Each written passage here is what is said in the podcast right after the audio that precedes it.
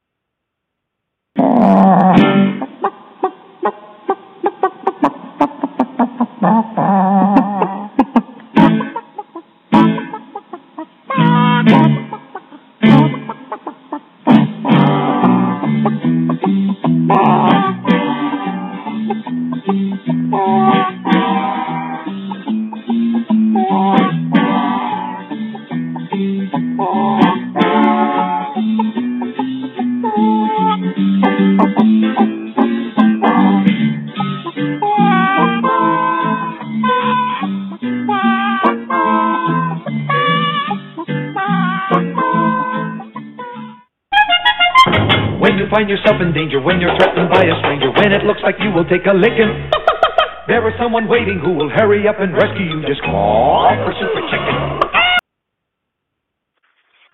Welcome to the Backyard Poultry with the Chicken Whisperer radio show brought to you by Calm Kalmbach Feeds. Providing quality poultry feeds for your backyard chickens nationwide. My name is Andy Schneider, but most know me as the Chicken Whisperer, author of The Chicken Whisperer's Guide to Keeping Chickens, national spokesperson to the USDA Biosecurity for Birds program, and editor in chief of Chicken Whisperer magazine. Each week, I welcome experts in their field to share their knowledge about different topics, including backyard poultry, show poultry, heritage poultry, gardening, cooking, and of course, living a self sufficient lifestyle.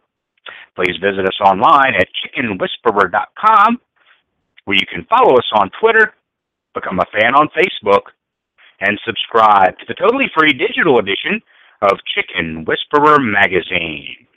Once again, I would like to thank all of you for tuning in today to Backyard Poultry with the Chicken Whisperer, brought to you by Kalmbach Feeds. We got a great show lined up for you today. We've got Peter Brown, also known as the Chicken Doctor.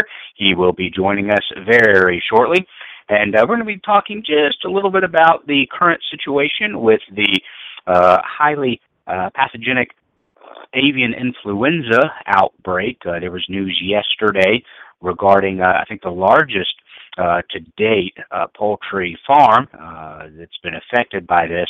3.8 m- million uh, chickens uh, will be cold uh, due to this, and uh, so we'll be talking a little bit about that and uh, and kind of calming your fears a little bit, but but also talking about that the fact that you know, maybe this is here to stay on U.S. soil, maybe uh, at least for the next few years. And uh, I'm kind of quoting a, uh, top level USDA that was quoted in the news by saying that this may be here to here to stay or here to stay for the next few years while we uh, try to eradicate this from U.S. soil. So we'll be talking a little bit about that today. So I'm glad you tuned in. Again, thank you for tuning in to Backyard Poultry with the Chicken Whisperer, brought to you by, of course, Kalmbach Feeds, and we'll return with the Chicken Doctor right after this short break. At Kalmbach Feeds, our layer pellets and crumbles are all natural, antibiotic free, with no animal byproducts. Formulated just for laying hens, our feed is fortified with essential amino acids and calcium to ensure maximum production of nutritious, tasty, strong shelled eggs. From our family to yours, feed your hens the way nature intended pure, wholesome goodness. Kalmbach Feeds. Find a dealer at kalmbachfeeds.com. That's K A L M B A C H feeds.com or order your layer pellets and crumbles today on amazon.com. Kalmbach Feeds is a proud sponsor of the Chicken Whisperer. Are you in the market for a new chicken coop? Want one that will outlast all the others? Then check out Urban Coop Company. All of their coops are made from 100% appearance grade Western red cedar with galvanized hardware and advanced all weather joinery right here in the USA. Compared to other coops, Urban Coop Company coops will last longer and look better doing it. They're designed to be both beautiful and functional. In fact, they have earned the Chicken Whisperer seal of approval and are Chicken Whisperer approved. I invite you to browse their website to learn more about the many features of their coops and check out their integrated coop accessories that will make your life easier. Urban Coop Company is a family owned business located in Dripping Springs, Texas, USA. They are passionate about building great coops because they know you're passionate about your backyard chickens. Visit them online at urbancoopcompany.com. That's urbancoopcompany.com. When you need an incubator, think Brinsea, the incubation specialist. Brinsea has been a world leading manufacturer of incubators for over 30 years. Incubators from 7 to 380 eggs with high quality electronic and digital controls, including precise humidity control and programmable egg turning, all at surprisingly affordable prices. Visit them online at Brinsea.com. Brinsea spelled B R I N S E A. That's Brinsea.com or call 1 888 667 7009. Enter the coupon code WHISPER at checkout and save 10% on their incubators, brooders, egg handlers, and other incubation accessories. When you need an incubator, think Brinsea. Technology you can trust.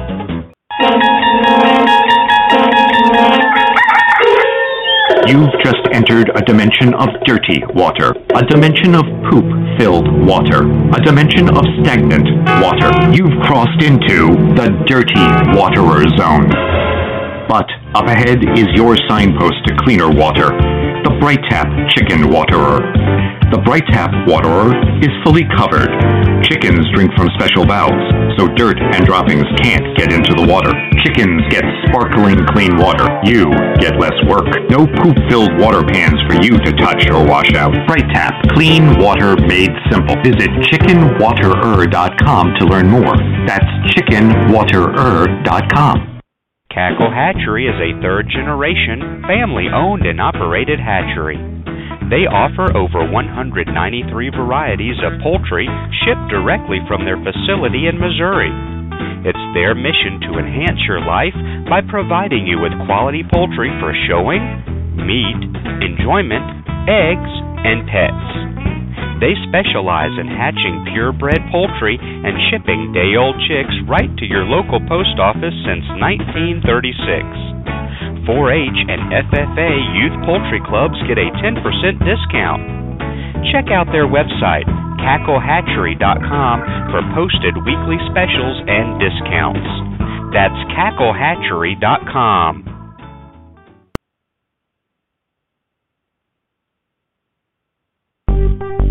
you provide a heat source for your backyard chickens in the winter? In most cases, it's not necessary. But if you choose to provide a heat source for your backyard chickens, it's imperative to use a safe and effective heat source, and the only one I recommend is the Sweeter Heater. The Sweeter Heater is a safe, completely sealed, washable, non breakable, energy efficient, long lasting, and reliable specific area heater that comes with a three year warranty. Ditch the dangerous heat lamp this season and invest in the only heater I recommend, the Sweeter Heater. Purchase the Sweeter Heater online at sweeterheater.com. That's sweeterheater.com.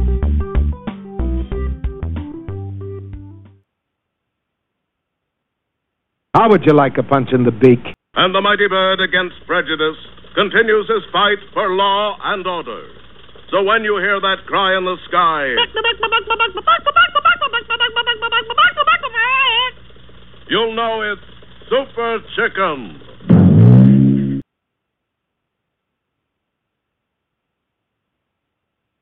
All righty, thank you very much for staying with us today on Backyard Poultry with the Chicken Whisperer.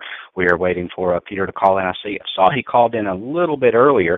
Uh, we were just a little bit late getting on the uh, on the air, but I did see him. And then by the time uh, the uh, theme song cranked up, he had left. So I'm going to see if I can possibly try to call out and give him a call.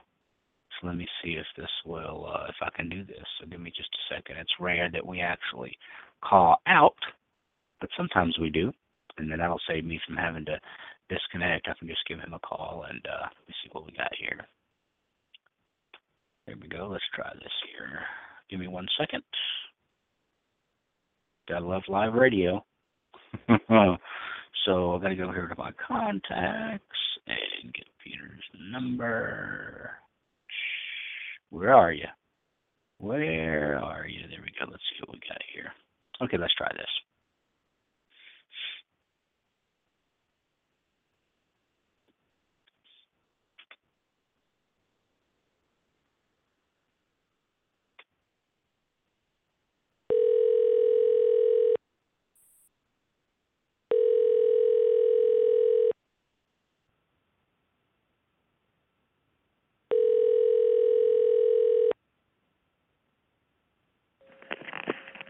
First date. Hey, Peter, it's Andy. We're live on the air, so no, uh, no cussing. I know I, I normally don't call out on the switchboard, but um, I, I saw you had called in just for a second, right as I was just about to push the uh, theme song. Uh, I was running just a little bit late today, and I said, "Well, I know he's there," and then he disappeared. So I said, "Well, I'm going to call him, and easiest way for me to do that, since I'm all hooked up to the soundboard today, is just uh, call through the switchboard." So I'm going to hang up, and then if you'll call back in like you always do, uh, we'll get this show on the road. All right, give me give me two minutes. no problem. Thanks, buddy. Okay. All right, that's Peter Brown. Yeah. So, uh, but yeah, I saw him. He was he was uh, called in, and and as soon as I had pushed uh, play on the theme song, I saw him disappear, and I said, well, maybe maybe he'll call back in, but uh, but not yet. So no problem. He thought it may because it does happen. Sometimes I'll be uh, I'll be on the road and I don't get my to my destination in time for whatever reason, and then uh, the show will not go on. And uh, just to let you know, hey, we're heading out tomorrow for uh, about a six week tour. We've got stops in Maryland, we got stops in West Virginia, got uh, several in Ohio and Indiana and um, Pennsylvania. So we do have uh, a lot of uh, uh, stops that we're doing with the Kalmbach feeds for the tour.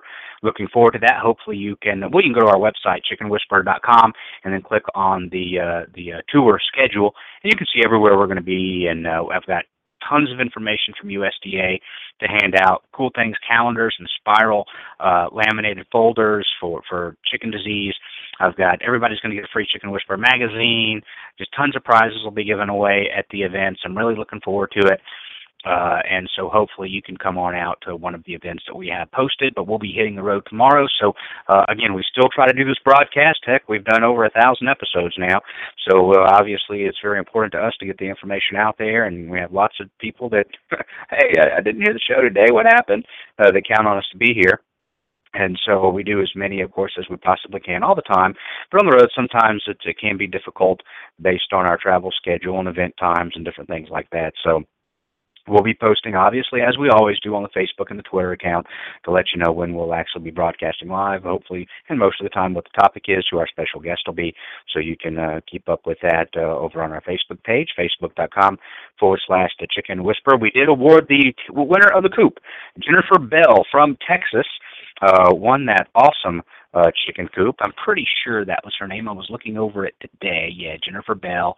Uh, she lives in um, uh, Texas, and she won that awesome chicken coop, uh, that March April chicken coop contest.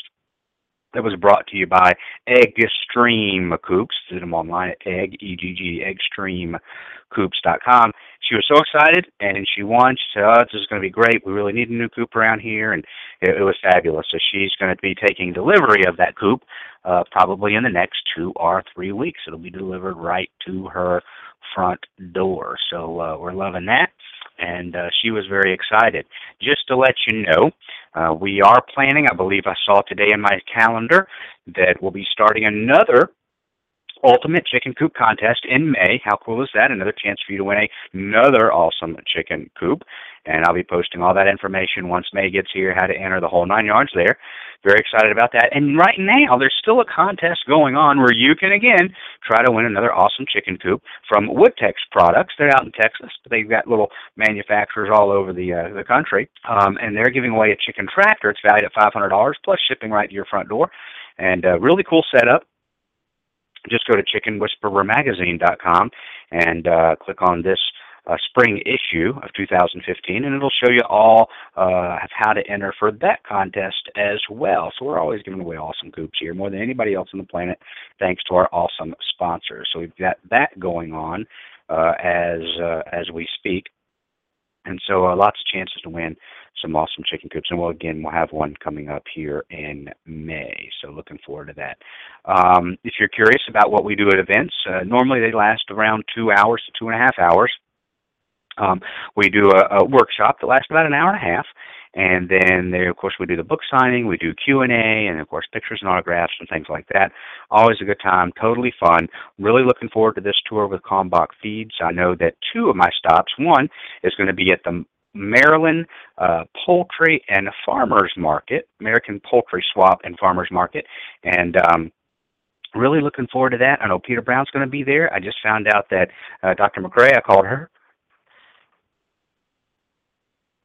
Ooh, sneak up yawn. I called her, and so Dr. McCrea is going to be there. So you've got me, you got Peter Brown, you got Dr. McCrea, long time, both of them long time guests on the radio show. So uh, we're very glad that um, uh, that, that we're all going to be kind of convening at, at one place. Looking forward to that. They're going to have pony rides. They're going to have all kinds of homemade goodies. They're going to have uh, honey, and there's going to be bluegrass music and a barbecue. It's going to be a really fun time. That is uh, this Saturday, actually, the 25th. Up in oh my goodness, let me think. I know it's in Maryland. Let me look at the actual town if you're close by. I know that uh, Dr. McCrea uh, is going to be driving about three hours to attend. So uh, hey, you can too. That is going to be in Sharpsburg, Maryland. Sharpsburg, Maryland. So we've got that going on then. Let's give you the cities while I have this opened up. And then we're heading over to Weston, West Virginia, Weston, West Virginia, and then um, Eaton, Ohio, and then Columbus, Indiana. And I can't pronounce this, but Ships, Hawana, Shipshewana, uh, Indiana. That's a big Amish community, I believe, right there. Um, and then we have Orwell, Ohio, West Sunbury, Pennsylvania, Rogers, Ohio, Carrollton, Ohio, and wrapping it up, Miamitown, Ohio, and Batavia, Batavia, Batavia, B-A-T-A-V-I-A, Batavia, Ohio. I'm probably destroying that, but hey, that's that's what it that's that's life. So uh, those are the stops, and you can see all those at chickenwhisper.com. Gotta love it. Um, talked to the USDA this morning. Uh, a little bit about this avian uh, uh, influenza outbreak. Talked to them about it and uh, how uh, the just just to clarify this. I saw Peter just called in, so that's great. Yesterday, a lot of the media I post a link to I think the Boston Globe, the, they were reporting as well, and many others pardon me, lack of sleep, um, and having a two and a four year old didn't help, but uh, gotta love them. And um, where it was uh, 5.3 million chickens. Now there's been a correction uh, in the media, and that that number did come from USDA initially, so it wasn't initially bogus information. That was their belief, because that farm, uh, that that specific farm where that outbreak took place has a total capacity of 5.3 million chickens, but it wasn't at full capacity. So right now, the official number from the farm itself of the birds they currently have at the farm uh, that will be culled uh, slash destroyed, if you're not familiar with that term, um, 3.8 million. Okay, so um, about what's that, a million and a half difference. So hey, a million and a half difference is a million and a half difference. But um, 3.8 million right now, I think, is the official quote unquote number uh, and that's the largest uh, so far on I think U.S. soil. So um, and it's it's it is there's we've talked about the possibility of a uh, biosecurity breach somewhere. Um, it could be wild birds uh, flying into these houses where where the chickens are kept. It could be mice or rats tracking it into these houses where they're kept. It could be workers maybe not following biosecurity protocol and doing the foot bath, foot wash, um, and, and, and rinsing the tires when they go farm to farm that could be causing this. Um, it could be um, uh, maybe coming in through feed or feed truck. So there's, a, there's an array, and I know they're working hard on the ground trying to figure out the common thread here. Um, but hey, let's go ahead and bring on uh, Peter Brown, also known as the Chicken Doctor, founder of First State VetSupply.com. You can visit him online at FirstStateVetSupply.com. So, Peter, thanks for joining us today. We appreciate it. Sure, no problem. So I just wanted to clarify that a little bit from some of the news media that was going uh, on yesterday. Also, um, Wisconsin, I believe the uh, governor of Wisconsin, uh, I think he wants to run for president. I don't remember his name. So, but Scott there, Walker. there again, yeah, there there may be um, some underlying issues like, hey, I can take charge, and people will remember this when I go to run for office. But um, he declared a state of emergency yesterday regarding the bird flu and called up the National Guard, and people were wondering, well, what what the heck are they going to do? And uh, my understanding, uh, and I talked to USDA about that this morning, is that um, what's been published anyway is that the the he's going to utilize National Guard number one to help with the containment process, uh, the culling process, and also the decontamination process of equipment. Trucks leaving the farm, trucks coming onto the farm. So he's whether it be a pub- publicity stunt for him because he wants to run for president, or you know, people are like, "What national? Does that you know national emergency state of state of emergency and calling in the National Guard? Why?"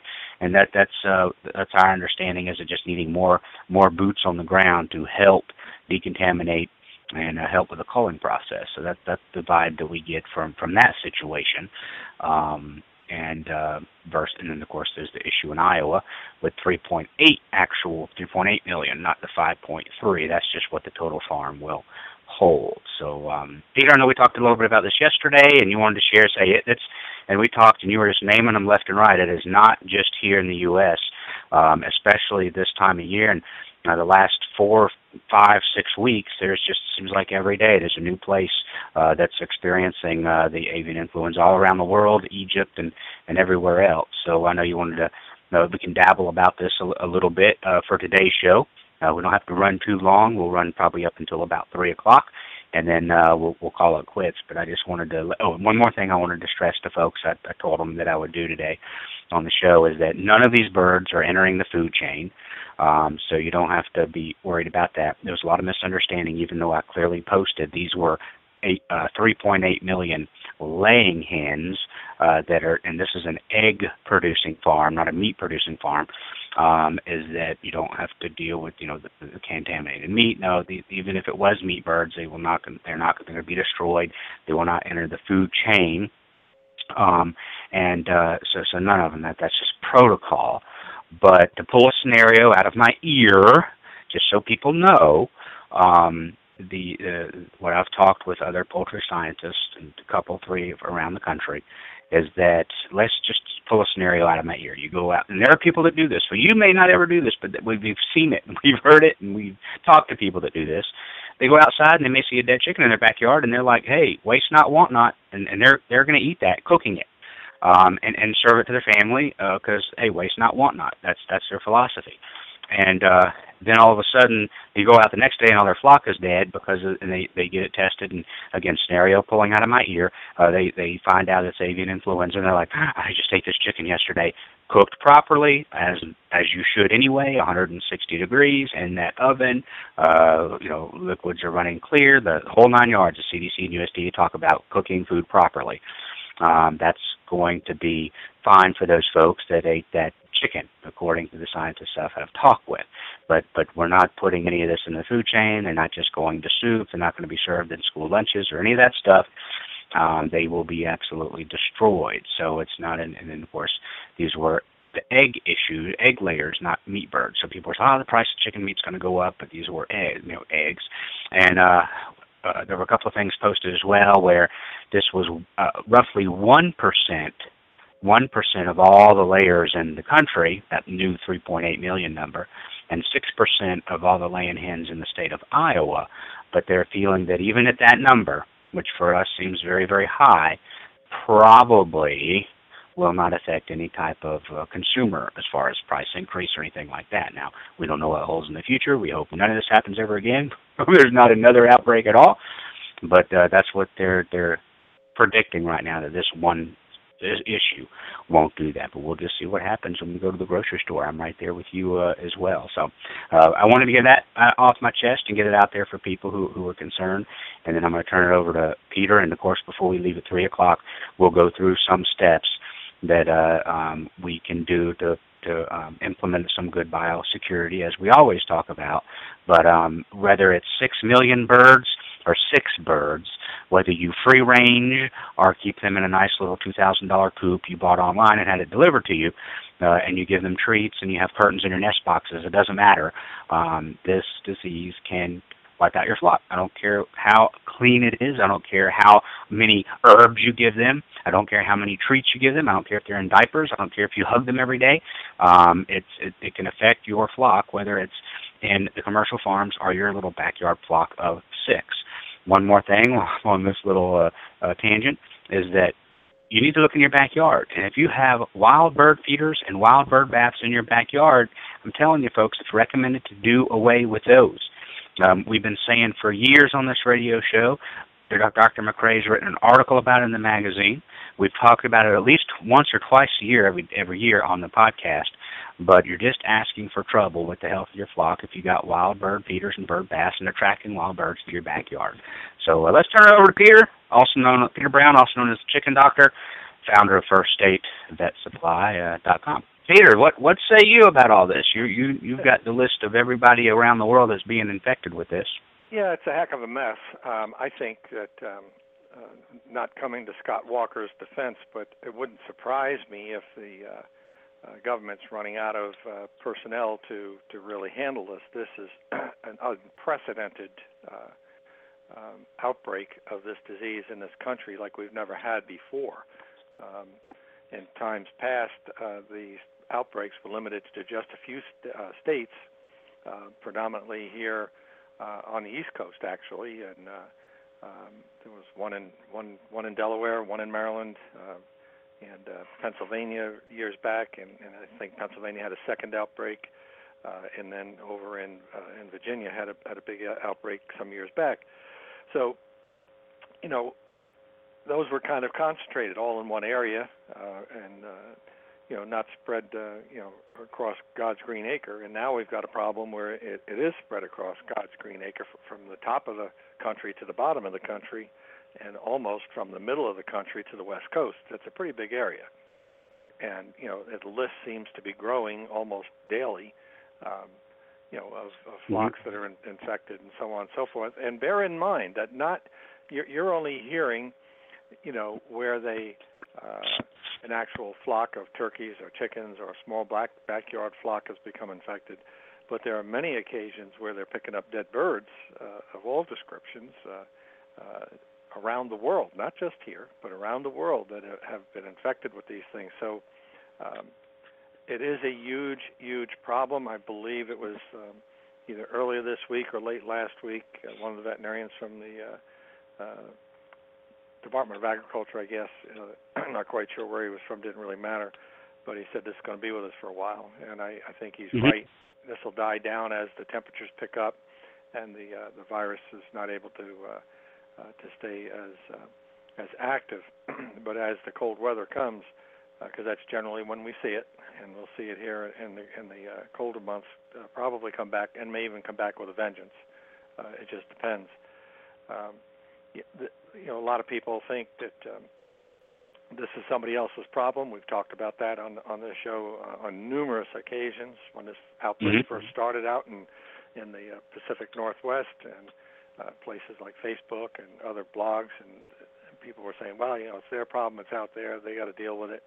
Um, and I have said on the show on numerous occasions as well, it's everybody's problem. And uh, you know, the chickens are coming home to roost now, and we're going to see just how this thing is going to shake out. And it's it's it's huge. Uh, in, in my opinion, I'm sure the uh, folks at the Department of Agriculture feel the same way.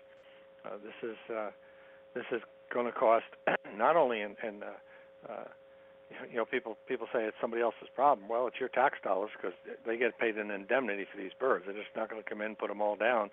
Uh, they may be going to be lose 3.8 million uh, birds uh, in that place in uh, Iowa, but they're going to get paid for them. and they're going to get paid for cleaning up the farm. They're going to get paid uh, for disposing of all the dead birds.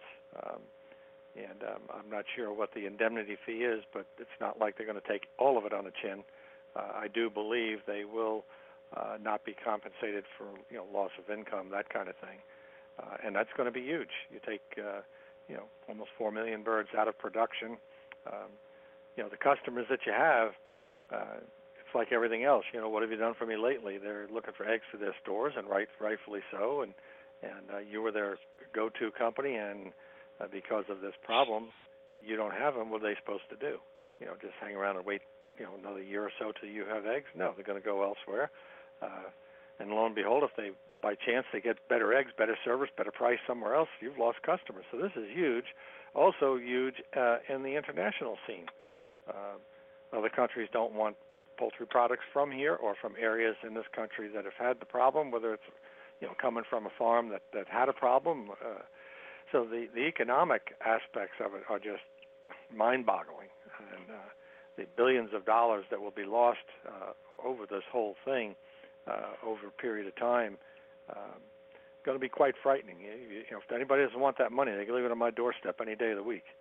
But um, it's it really is a huge, huge problem. And and uh, to, uh, to touch on what you were saying earlier as well, they they do say that probably in the hot summer, uh, this may go away for a couple of months, but they're actually looking at uh, it, like you said, com- coming back, uh, especially on the East Coast um, in the fall. So they are very concerned about East Coast. In fact, they're where you're at, Delmarva, Peninsula, and everywhere else, and and making sure that you know, working what we can now, and then over the summer, hopefully it kind of going away, but then really uh, beefing up the biosecurity, which you talk about on the show a lot.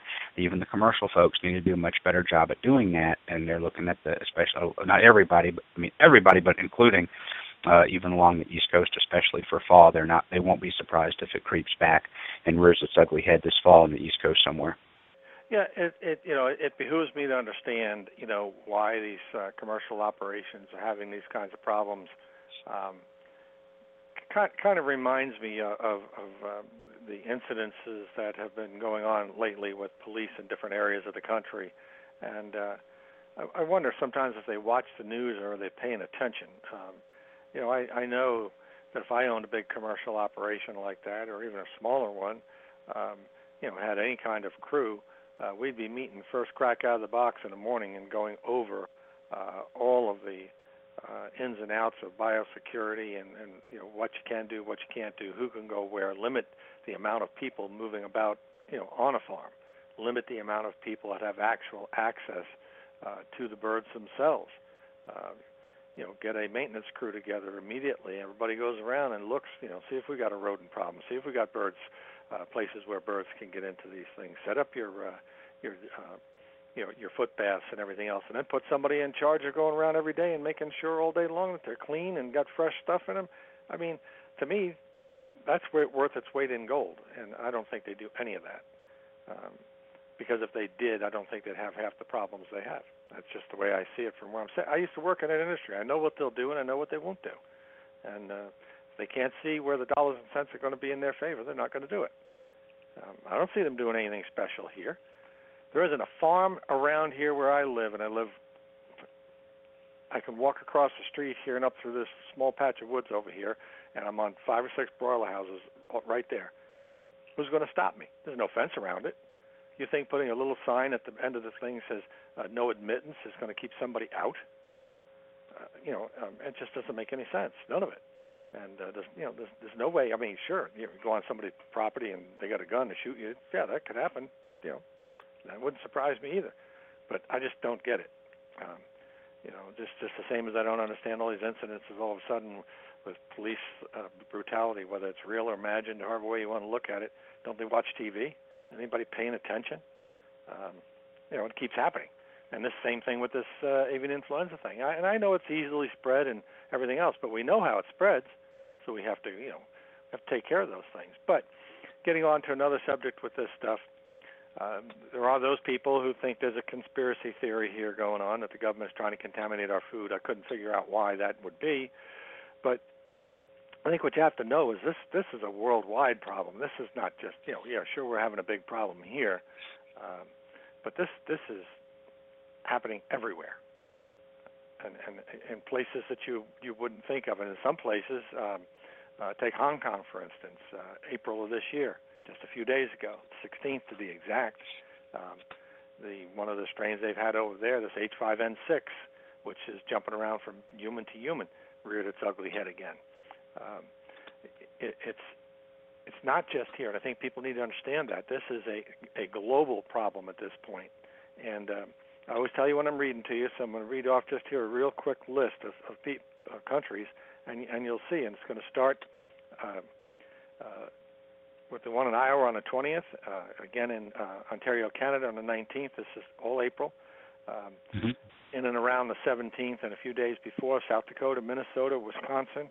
Uh, the 16th, Hong Kong, with that uh, uh, flu that's jumping from from uh, one human to uh, to another, and um, uh, that was picked up in a uh, peregrine falcon.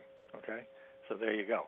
And um, in uh, some of these countries, I don't even know where the heck they are, so you know you guys can figure it out. Uh, Bhutan, B-H-U-T-A-N, got a problem there on the 16th. Uh, the Gaza Strip, we all know where that is. Uh, and places all around there in Israel, Palestine, got all kinds of problems there with it. Iowa on the 14th, Mexico on the 9th, uh, the Netherlands on the 5th. Uh, here's here's one that's interesting. I've mentioned this before. Uh, Egypt has an ongoing problem since 2006, folks. That's nine years. That's nine years, and they still haven't got a handle on it.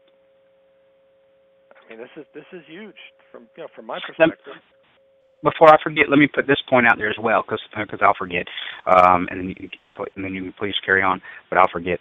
The um, someone asked, uh, well, if this was really carried by wild birds, how come we don't see just these droves of dead wild birds everywhere? Because these wild birds uh, can carry this and not show any symptoms and not be sick. They can carry it in their gut. Their gut, like Dr. McCrea often says, uh, works up kind of a relationship with these pathogens and says, hey, you can hang out here and I can hang out here. Just don't bother me and I won't bother you. Da da da da da. And they don't show symptoms and they don't get sick and they don't die from this, but they're shedding it when they in their feces when they poo, and then um, and they and they land in these uh, uh, reservoirs and the ponds and the lakes and even and then land in fields and feed and and before they land, uh, uh, you talk about the, the bird experts before before they land. A lot of times they'll defecate before they take off, or as they're taking off, they they defecate. And it, it was described to me like sometimes there's so many, and when they're taking off, it's like it's raining this poo everywhere. And uh, so so they can carry it and not be affected and not be sick and show no signs, but they're still everywhere they land. You know the waterways and everything else. They're they're leaving this behind, and it, whether it be like we talked about earlier, and Peter may not have been on at that point, whether it be the mice tracking it in, or, or rats tracking it in, or the feed, or the feed trucks, or an employee not doing a foot bath, or the tires of the vehicle going to the feed store and back, whatever the case may be, um, it, it's getting into the uh, the coops. Also, totally unrelated, but I want to say it because people listening may be like, hmm, maybe I need to look into that. And I may have him write an article about it in the fall issue. We've already got Dr. Pitesky writing a good one about um, Newcastle um, in the spring issue, but he was talking about because people often talk about the mice. And, and it's amazing, Peter, when I'm on a blogger forum and I see people laughing and giggling and think it's so funny when they see their chickens eat a mouse. And at first they're like shocked, oh my gosh. And then other people, is, is this okay? And everybody says, oh yeah, it's fine. Mine eat mice all the time. Well, that's bad information, folks. Um, but the issue there is a total another issue regarding mouse poop and eating mice and salmonella and getting your chicken, that type of thing. But uh, cats, I found out yesterday from uh, Dr. Pitesky that cats can carry and spread uh, mycoplasma to your chickens. So everybody talks about having a barn cat to keep the mice population down, but we're going to talk about the the issue of is this something we need to be concerned about? I have whole, write a whole article about it. Uh, about cats carrying mycoplasma because we know that I even talked to the director of the national NPIP this past week, talked about the number of uh, mycoplasma in backyard tubes. She says is staggering. People don't even know it. And um, so, so I've got her on board to write another article. She's doing one for NPIP for the spring, uh, summer issue. But, um, but yes, I wanted to mention that too. So, not to alarm you, it may not be any concern, but I'm definitely, first I heard about it, going to get some more information from Dr. Pitesky at UC Davis about the risk of cats and chickens uh, and, and mycoplasma. So going to be that's going to be interesting. But I wanted to share that. But so that's the issue about the wild birds and the avian influenza, about how they they don't they they may show signs, no signs, no symptoms, not be sick, but they're shedding this constantly uh, when they uh, when they poo. So uh, we talked about well, some some other folks. Uh, Peter, I didn't mean to interrupt, but I, I would forget all of that by the time the show is over, and I think some of that's important, and, and people would be interested to hear. Yeah, so I think well, that's I think that that um, what's important for everybody to take away from this, this is not alarmist. That's not what we're saying here. Uh, Mhm. um, what we're saying is that everybody really needs to step up uh, and do their due diligence and uh, you know be very careful about what you do. I see people um, still uh, from different places wanting to ship eggs, ship birds, uh, and everything else, and um, I think I'd be a little leery of doing that at this point in time. I, I you know, I, I know for myself I wouldn't do it, but um, people are going to be people, and they want what they want, and they're you know they're willing to take that risk, and, and certainly uh, that risk is theirs to take. But um, I just want to get it out there that this this is a global problem now. Uh, you know, uh, you know, for some years it had been more more or less of a problem here, a few cases around uh, other parts of the world, but uh, and then we had those big outbreaks in in, in Asia uh, several years back, and they're still ongoing. A lot of them. Uh, uh, this uh, this H5N6 deal in in China is is is a big deal. It's their fourth outbreak this year. We're only into April. It's their fourth outbreak. Okay, and um, th- this has uh, jumped around from from people to to uh, to geese to waterfowl, um, and and the whole bit. So uh, you know, it's it's important, and that's why I'm just you know trying to throw this stuff out out here. You know, uh, uh, but it is uh, uh, it is everywhere. The Netherlands, uh, uh, Burkina Faso, wherever that is, uh, they got a problem. Uh, there was some uh, some uh, birds in Alaska. Uh, that um, this was back on the uh, second of April. Mhm. Uh, we know Canada Canada's been hit hard, and you even said yesterday when we were talking uh, Mexico. Yep. And you know, then in March of this year, Romania, uh, Bulgaria, uh, Sweden, Hungary, Israel again. Uh, in February, uh, United Kingdom early February, South Korea early February, uh, moving into January, Nigeria, Belize, uh, Japan, Taiwan. I mean, it's everywhere, folks, everywhere. And I'm to read something here. Um, this this was shared on uh, uh, yesterday when I posted about the big outbreak in Iowa. It's been shared about 1,400 times, and I'm just going through who all shared it and, and scrolling down at the comments. And uh, a young lady, I'll just say Virginia. I won't go into her middle initial or last name. And this is what she uh, she posted, which couldn't be further from the truth. At least the last sentence. Northwest Iowa production chickens. So sad. The National Guard has been tasked in Wisconsin to help with disposal of production poultry there, and Minnesota is going to lose a lot of turkeys. But here's just what concerns me. I don't know how this information gets out there, but backyard chickens are safe, as stated in several of the articles. I want to see those articles because I haven't seen anywhere in any articles where it says backyard chickens are safe from this, or um, protected against this, or because you have a clean coop and you give them treats and you change the bedding and and they're you know you bring them that they're safe because they they are definitely not. Yeah, you need to that- practice. that's ludicrous. Um, Right, right. absolutely asinine uh, to even write something like that or think along those those uh, those terms. Um, if you have chickens and they're uh, um, they're exposed in any way, shape, or form to the outside, uh, you know you you can be vulnerable. It, it doesn't matter. Um, and and I agree with you. No matter what you feed them, no matter how well you take care of them, um, you know, th- there's very well could be an issue. And uh, Let me ask you this question. This this was posted on on the we've talked about this a gazillion times. Uh, we've talked about this topic, the salmonella topic, when you know last year when they had the outbreak. Somebody posted yesterday said, and I'll paraphrase here, but based on what I remember, it, but it was it was the extent of why do we have to kill all the chickens? Can't we see which chickens actually live and then get them uh, uh, have a natural immunity to that, and then and then and then breed with that. They said, well, there'll never be natural immunity if we kill all the chickens from from this disease. So there, and, and these this also comes, you know, from the oh, I have a clean coop, and and I give them treats, and and, Right. and they're all natural. I don't I don't use any type of vaccinations. I don't use any antibiotics, and that's why these chickens are dying because they have all these antibiotics in them. And that's here or there. That's not what the topic is today. But they're talking about um the issue of um uh, what did I just say? Oh, why, why can't we let some live and get natural immunity for, for you know? Why are we killing them all? Yeah, yeah. Well, let, let's look at it this way. Let's go back a step. First off, antibiotics have nothing to do, uh, for, for the most part, uh, with immunity.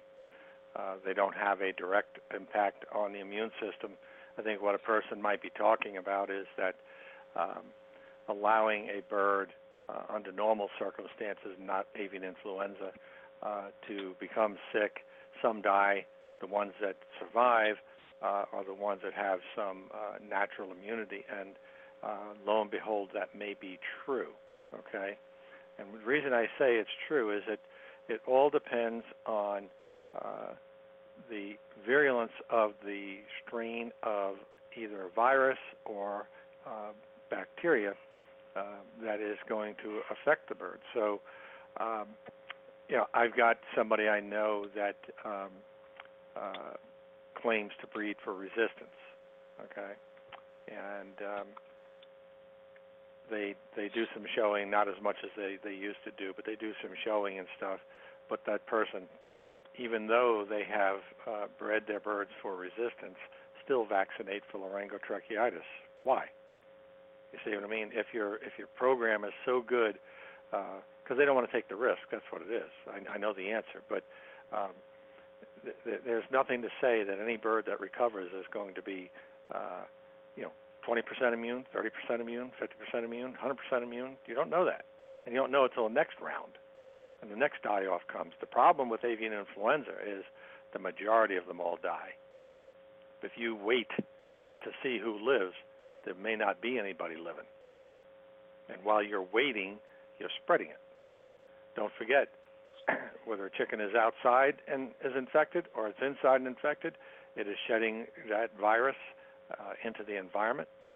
Um, your your commercial chicken houses all have exhaust fans because most of them are kept in enclosed confinement now, and so uh, anything in that chicken house is going to be blown around all outside.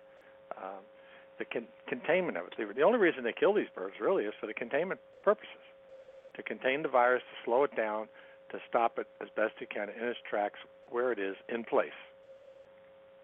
And um, you know they found out um, just how unorganized they were back when Virginia had their outbreak. I don't know, 10, 12 years ago, maybe more. Can't remember the exact timing. Doesn't matter. Okay. Uh, they uh, decided to dispose of the birds off off premise and hauling them down the road in trucks with no tarps, no nothing, and uh, one farm after another becoming infected from it. We already know uh, from some of the outbreaks in Asia uh, a few years back, uh, they couldn't figure out why the people who were disposing of the birds were coming down with avian influenza, and then it was discovered that it was in some of the goose down and, and it was on the feathers, it was everywhere. This is not an easy one to deal with. So it's not as easy as it looks. It's not as easy as it looks. And um, just because you may have built some immunity to one disease doesn't mean you're going to have immunity to the next one. Vaccines are designed to allow the bird to see the antigen, which is the disease organism, in such a way that it doesn't overwhelm the bird, but allows it to build some immunity.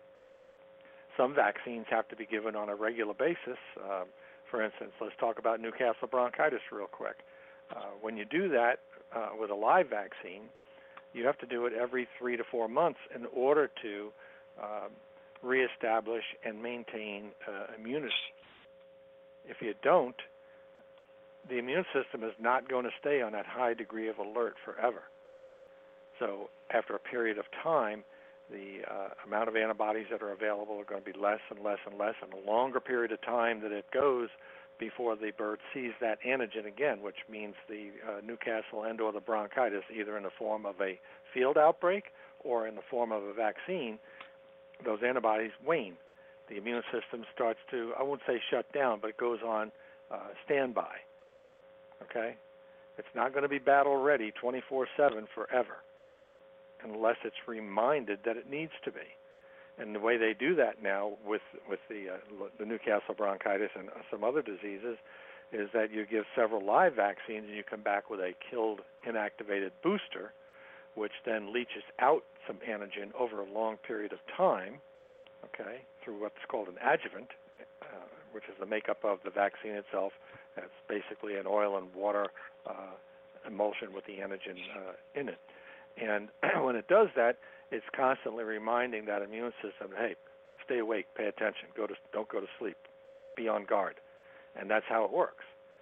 Um, you know, they just there's just no place for uh, allowing birds, you know, on a commercial basis at least, to um, uh, you know to build some natural immunity to it. And it's got nothing to do with the antibiotics and all of this. That's all hogwash, nonsense, uh, and everything else.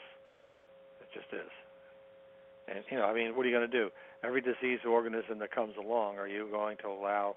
Um, let's say you had a flock of 100 birds, and uh, just for argument's sake, um, avian influenza comes through, killed 20, so now you're down to 80 birds. Uh, two months later, you get an E. coli infection, 20 more go. Now you're down to 60. Okay. Um, you know, another couple of months go by, and a mycoplasma infection comes by, and you've got to depopulate. Uh, you go through and you test, and only maybe uh, out of your 60 birds, 30 have it, so 30 more are gone. Okay, now you're down to 30 birds. How economical is that? Because if you, you know, if you are going to build some uh, some resistance to mycoplasma, it's not going to say there's going to be anything to uh, avian influenza, E. coli, um, Newcastle, bronchitis, or any of those other diseases. So it's not as easy as it looks. Uh, a lot easier for people who don't know what they're talking about to, uh, you know, to, to tell you all these all of these different things. And it, it's it's just not economically feasible. What do you, where do you think the, the vaccine came from? The Marek's vaccine that we use today. Why do you think we do it? Because they want to spend billions of dollars every year vaccinating every chicken all across the world? I don't think so.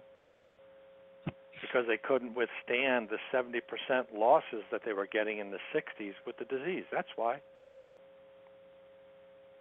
Couldn't stand it economically. I mean, you start out with 100,000 birds in a chicken house, and before they're done, you got 30,000.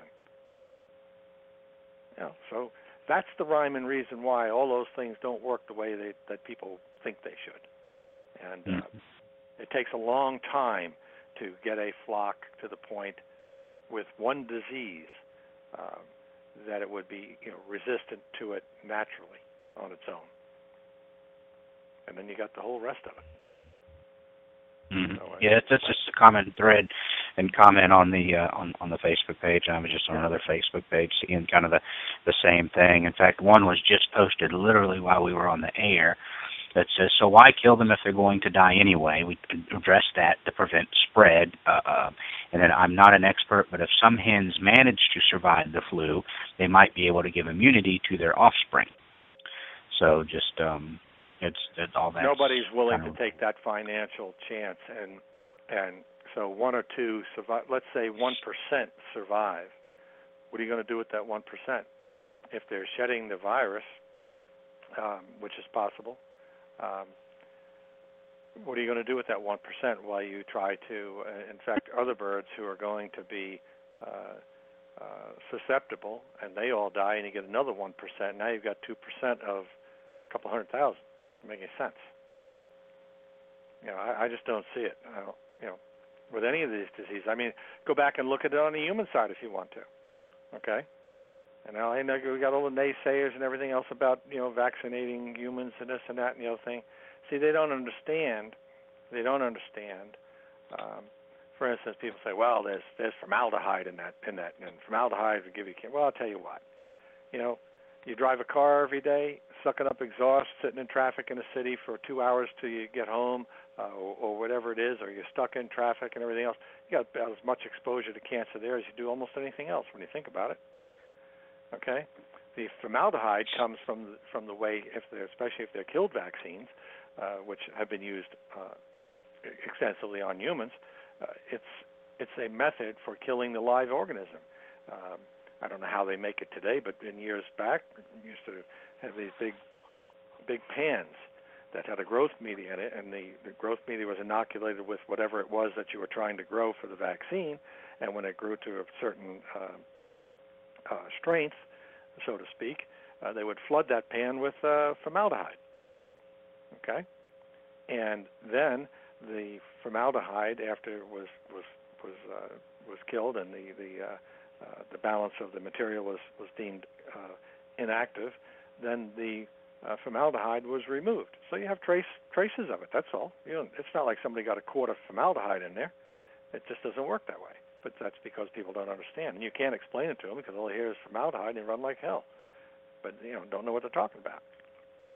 It's just you know, it's just the way it is, and people just don't understand it. But you look at where we are, just you know, and, and I think this measles outbreak uh, is uh, uh, is is um, part and parcel to the problem of, of not vaccinating, and uh, you can go almost anywhere in, in Amish country and see some of the problems there, polio and all those kind of things. And the more people we let out, the bigger the problem is going to be. I don't care what anybody says. I know enough about it to know, and it's you know, and that's the way it is. It's going to be interesting to see, and we'll follow the news obviously closely and uh, I'm on some, uh, of course, email chains from uh, the USDA. We'll, be posting things like that, and you can go to the USDA APHIS page and see. I think every day around 4 p.m. They said today they'll be posting an update instead of posting every single outbreak when it happens. Uh, a 4 p.m. day, uh, 4 p.m. to give updates on a on a daily basis for media and things like that. So uh, it, it'll be interesting to see where this goes uh, after this yesterday as the the largest to date um, outbreak at least on uh, on U.S. soil, and I'll learn more about uh, um, again uh, biosecurity. We'll talk about that. I said, and we'll, we'll wrap it up uh, about again eliminating wild bird contact with your backyard flocks, getting rid of those backyard bird feeders, getting rid of those backyard bird baths. Um, you know, not letting your chickens go and drink out of the, the pond on the back 40. Uh, really, if you can, keeping them contained in that run, covering the run with tarp so it eliminates um, uh, a lot of say maybe wild bird poo from getting in the run, so you, are confined to the run and the coop. Um, you are uh, doing whatever you can with your coop and your run to keep the wild birds out from maybe flying in, wanting to get in the food, wanting to get in the coop to to get some protection from from whatever.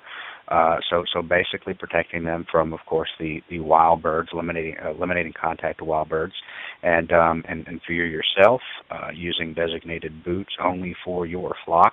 You're not wearing the same boots to the feed store or to your neighbor's flock uh, with the same boots. You have a designated pair of boots and maybe even clothes uh, or a coverall that you use while taking care of your bo- your birds. Um, you know, basically, don't take it out and don't bring it in is kind of a catchphrase uh, that we use. Don't share your neighbor's equipment if they have birds as well. Um, and swap. Don't have vaccination parties because they come in a 5,000 vial dose, and you're like, hey, um, so uh, 5,000 dose vial. And so um, for, for that issue as well, you know, for the four years I've been with biosecurity, USDA, and, and talking about things that they have in their pamphlet, you know they're going to have every step and we understand sometimes that may not be realistic for everybody. Um, have I washed my tires and wheels after every single visit to the feed store? Of course not. Um, but I was talking to Jen, since I'm going to be going from feed store to feed store to feed store to feed store on this tour. Um, I haven't made my decision yet, but I very well may make it an issue to, when I leave one event, find one of those little drive-through car washes, spray the wheels down, and then keep going. Um, just to do do what I can. Um, so you know, diff- different things like that. Uh, but but you definitely want to uh, try to protect your bird. I think wild birds is is the biggest issue now, and um, like you said, Peter, and like we've heard from the USDA, that we feel like over the summer when the temperatures heat up, this may go away. At least in the media, may go away for a little bit. But they're looking at maybe this fall when the migrating birds start coming south again we may see some more of it. And like you said, it was a top, I think it was the top veterinarian for USDA APHIS said that in, in his opinion he feels like this is probably going to be here for a while, um, and it's something that we'll probably get used to seeing in in the news a little bit um, uh, because it's so hard to get rid of. It's here now, and uh, so and you, we've already seen the spread. So it's just it's one of those things. Um, you can you can Google search um, USDA healthy birds and uh, this USDA healthy birds USDA APHIS A P H I S healthy birds. Go to that healthy birds website and you can. Uh, It'll have talk all about AI, very simple, easy to understand. It'll have tips on biosecurity, uh, the whole nine yards there for you if you want to get more information how you can try to protect your flock. But like you said, that lady that said, "Oh, our backyard birds are safe," absolutely ludicrous. To, to quote you, I, I completely agree. Well, here, um, regardless. Here, here's something for food for thought. Here, okay. Um, this was back in January of 2015. Okay, and this was in um, Utah, a wild hunted duck. Remember I talked about that a Mhm. while back? I said people go out duck hunting and and big Right. you know duck duck hunting around here is a big deal. Okay? And this bird had highly pathogenic uh, H5N8. And um you know, it, it's it's out there and we keep telling people, you know, that that you know, waterfowl are the problem uh, in most cases, not all, most cases. But um uh you know, evidently somebody isn't getting the message somewhere along the line because an awful lot of chickens out here now that have got a huge, huge problem, and uh, not sure how it's all going to end up. You know, and and again, the um, the uh, one of those flocks up in I believe it was Washington or Oregon. Don't quote me on the exact place; it really doesn't matter. Um, had exchanged some birds. I won't, I won't say sold because I don't know that for a fact, but had exchanged birds with the second farm that ended up with it because they got it from the first farm. These were small flock holders, uh, not huge, huge uh, places, but uh, Mhm. uh, you know, so it, it is easily spread, and um, uh, you know, I just don't know. Um, I just don't know how you're going to contain all this, and I, I think that all we can do is keep talking about it, keep trying to right the wrongs that are being put out out there as far as information is concerned, and um, um, everybody just better do the best they can because it's it's pretty ugly right now. Yeah, I'm trying to find a post I did last week so I can give you uh, the number. Here it is. On April 18th, three days ago, um, the USDA had posted the total outbreak since this had started back uh, late, I think it was mid to late December, and uh, talking about, oh, this doesn't affect backyard flocks, but as of the 18th, um, and on U.S. soil, uh, 11 backyard flocks and 36 commercial flocks had tested positive as of that day, April 18th, according to the USDA APHIS. But 11 backyard flocks, just to, uh, again, that lady, Virginia, who said, oh, this doesn't affect backyard chickens, couldn't be further from the truth. 11 backyard flocks, 36 commercial flocks. We know it's more commercial flocks now. One more backyard flock, uh, I think, was found, I want to say it was in Minnesota with 33 birds uh, this a few days ago. So, um, so yeah, backyard flocks are definitely not uh, immune to this. But hey, Peter, we, like you said, we can only do what we can do, and we can still try to spread the word. You know, not creating panic. This is you know not the the sky is falling, the sky is falling, but again, just educating, letting people know the seriousness without being panicked, uh, and getting the information out there along with uh, what they can do as far as biosecurity. And then again, we can do we can only do what we can do and then let the chips fall where they uh, may. So uh, we'll, I'm sure we'll touch on this a little bit more as it continues to be in the news. But I want to appreciate you one, for coming one on. Piece Um, of yeah. one piece of information I just want to throw Uh-huh. out here because I think it's I think it's worth uh, being uh, thrown out. Just Sure. to give everybody the the magnitude. This is based on uh, the World Organization for Animal uh, Health. Um, and they keep track of all of this stuff. In in commercial poultry between 1997 and 2014 in the United States, experienced one incident of high path AI in poultry. One. And from Was that the Connecticut farm? Uh, Do you remember? Remember we talked about that. It, it might have Yeah. might have been. I can't remember whether it was that one or the one in Virginia uh, or Pennsylvania. Okay. I don't remember. And then from from December of 2014 until now, we've had 50 outbreaks. hmm That's huge. That's huge. And um, uh, you know, nobody knows at this point where it's going to stop. So hopefully we get a handle on it here before long. But it's uh, it's pretty ugly. Yep, want to do what we can uh, can do. Peter, thank you very much uh, as always for joining us. Great information. Sure. We do appreciate it, and uh, we'll catch you on the flip side, maybe next Monday. Yeah, as a matter of fact, I'm going to see you up at uh, Sharpsburg because I got roped into that thing, so I'll see you up there. you know who else is going to be there? I talked uh, Brigid into coming. Oh wow. I did. I called her up and I said, "Hey, how far are you from Sharpsburg, Sharpsburg, Maryland?" She looked it up. She's like, three hours away. I said, "Well, hey, this Saturday I'm going to be there. Pierre's going to be there, and if you want to come, this is what all's going on there." And um she she while I was on the phone, she looks it up and says, "I'll be there."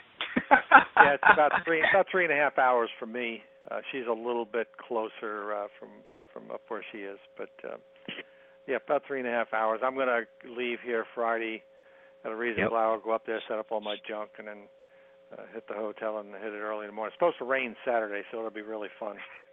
I know. I just saw that. I've been following that, and because it's my first event on this tour, and and it, for a long time it was like I got an email from the the, the lady who's running it. It says, "Oh, it's gonna be. Looks like it's gonna be beautiful." It was like zero percent, and then it went to ten percent, and then when I looked yesterday, it said sixty percent chance. I was like, "Oh no!" So I looked a little while ago. It said 70. So how's that?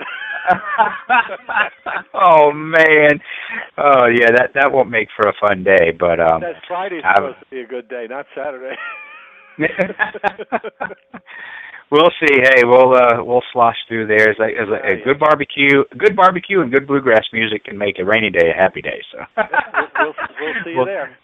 Alrighty, thanks, buddy. Bye bye. Okay, bye bye. Uh, that is Peter Brown, uh, also known as the Chicken Doctor, founder of First State Vet Supply.com. We'll be right back. Ware Manufacturing has been building quality hutches since 1983.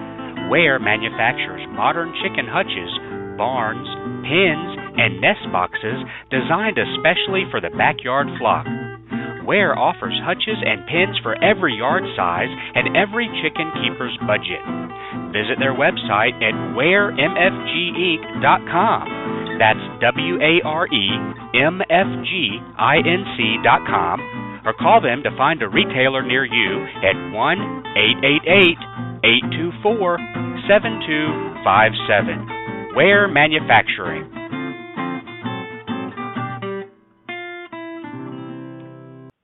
Give the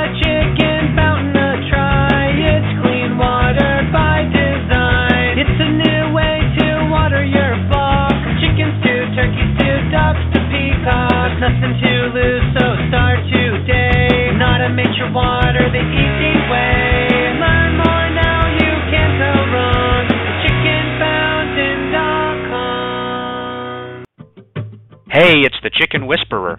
If you're in the market for a new incubator, then look no further than GQF. They have a great selection of tabletop and cabinet style incubators at prices you can afford.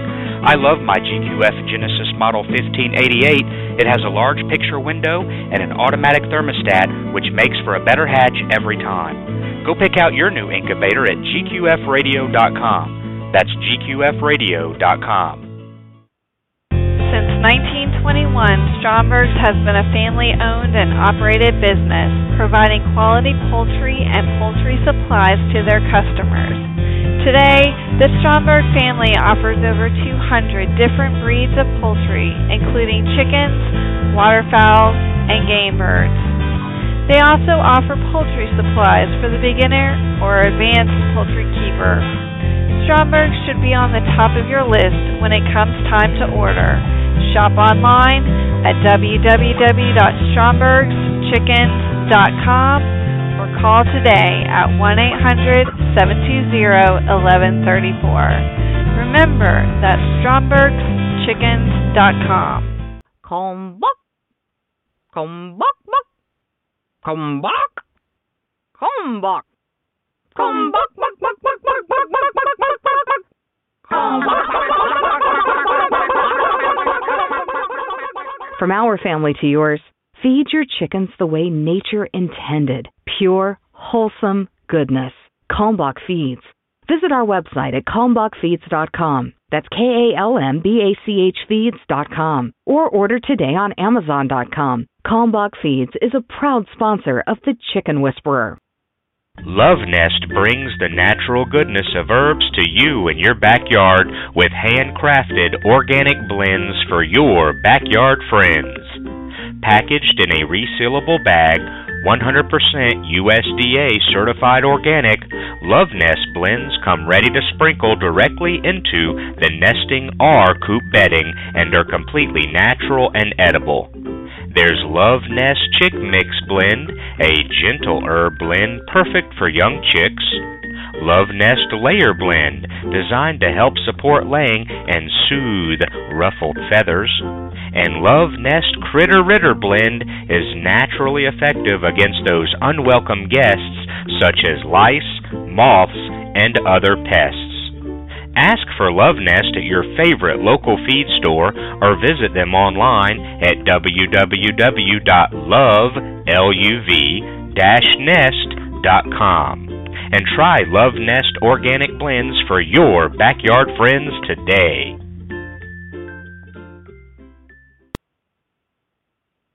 Alrighty, thank you very much for staying with us today on Backyard Poultry with the Chicken Wizard. It was nice to have Peter Brown on and talking about this again. Uh, where uh, we uh, nothing to uh, panic about by any means, and just you know we got to do what we got to do as far as biosecurity. And over the years, we've mentioned biosecurity and what to do about it and how to implement it and you know that we've seen the poster changing, which is a good thing. There used to be a lot of naysayers. Oh, that's just for the big commercial folks. That's not for my little flock. I baby them and I have good husbandry practices and blah blah blah. Hey, biosecurity is important for everybody. Um, and when you love your flock, whether it's six or sixty, and yeah, you want to do the best you can to uh, uh, to make sure they're as healthy as possible, implementing biosecurity. And, and look at the list. Look look at what APHIS recommends to do, and then you can kind of look and choose what's realistic for me and my flock uh, in my backyard. Not sharing tools. Yep, that's that's a given. Um, having a foot bath. You know, if you haven't had a foot bath before, especially with the wild bird spreading this through their feces, you know that is a simple and inexpensive solution. Um, from just a, a little Rubbermaid tub you buy at Walmart with the with the foot brush, uh, whether it be bleach or get some oxine, and and and, and you know doing that. If or uh, you know, having that designated pair of boots and having a, a foot pad, maybe buying some coveralls, that type of, of things uh, you know, make your own decision. Do you, if do, are you going to do shows upcoming, especially in the outbreak area? Are you going to take your birds to the poultry shows, or the 4-H competitions, or the fairs? Uh, that's a decision you have to make uh, for your flock. We would strongly, as we always do, recommend if you come back from any show or fair, putting those birds in quarantine for 30 days before you allow them anywhere near your the current flock that you have that you didn't take when you bring them back on your your property. Very very important. Um, you know, is it necessary uh, maybe a year ago for you know, the average you know a family that has six chickens in their suburban backyard to wash their tires when they leave the feed store?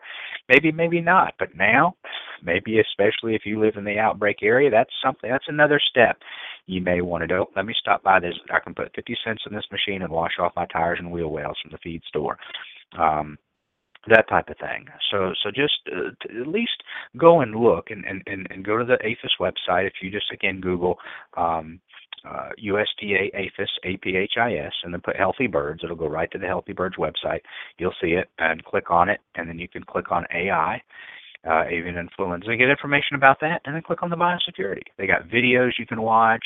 Uh, the webinars are posted there that you can listen to that talks a lot about biosecurity, avian influenza, the Newcastle and the steps you can take, and then just at least see what steps you feel comfortable implementing implementing uh, at your backyard flock to see, hey, you know, I think this is reasonable, this is reasonable, this may be a little over the top for for I feel for my backyard flock, but every little bit that you can do uh, can protect your backyard flock. I believe that with uh, all of my heart because uh, because I've seen it and it happen. So so the naysayers are even starting to come around. They're seeing this.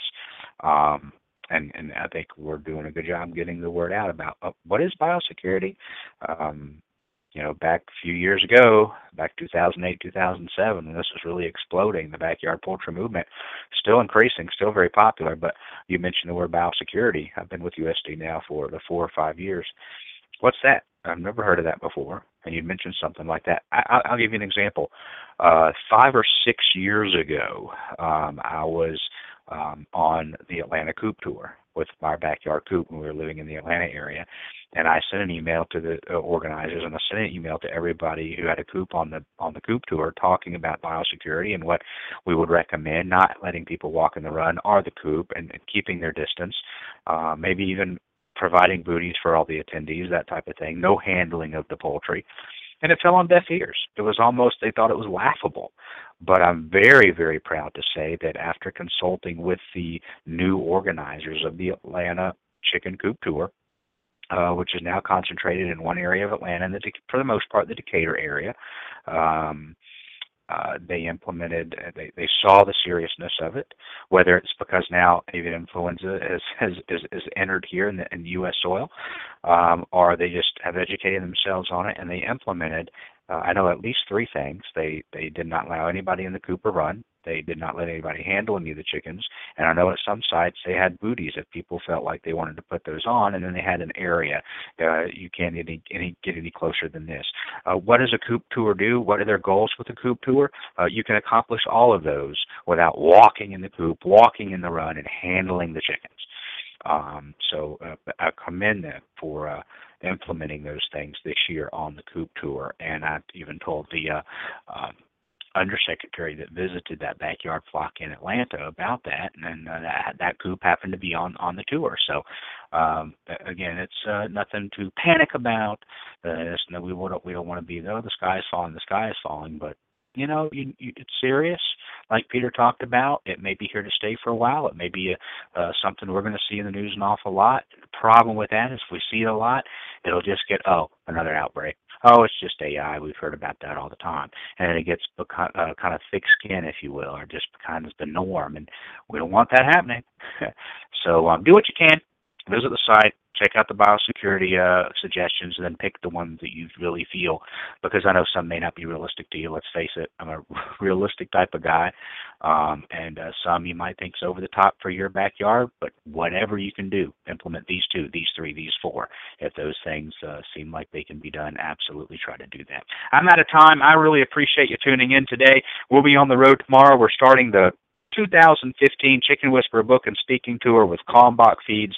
We appreciate you. Maybe you can go out to one of the events. Visit us at chickenwhisperer.com to check out our uh, our dates, and uh, maybe we'll see you on the road. God bless everybody.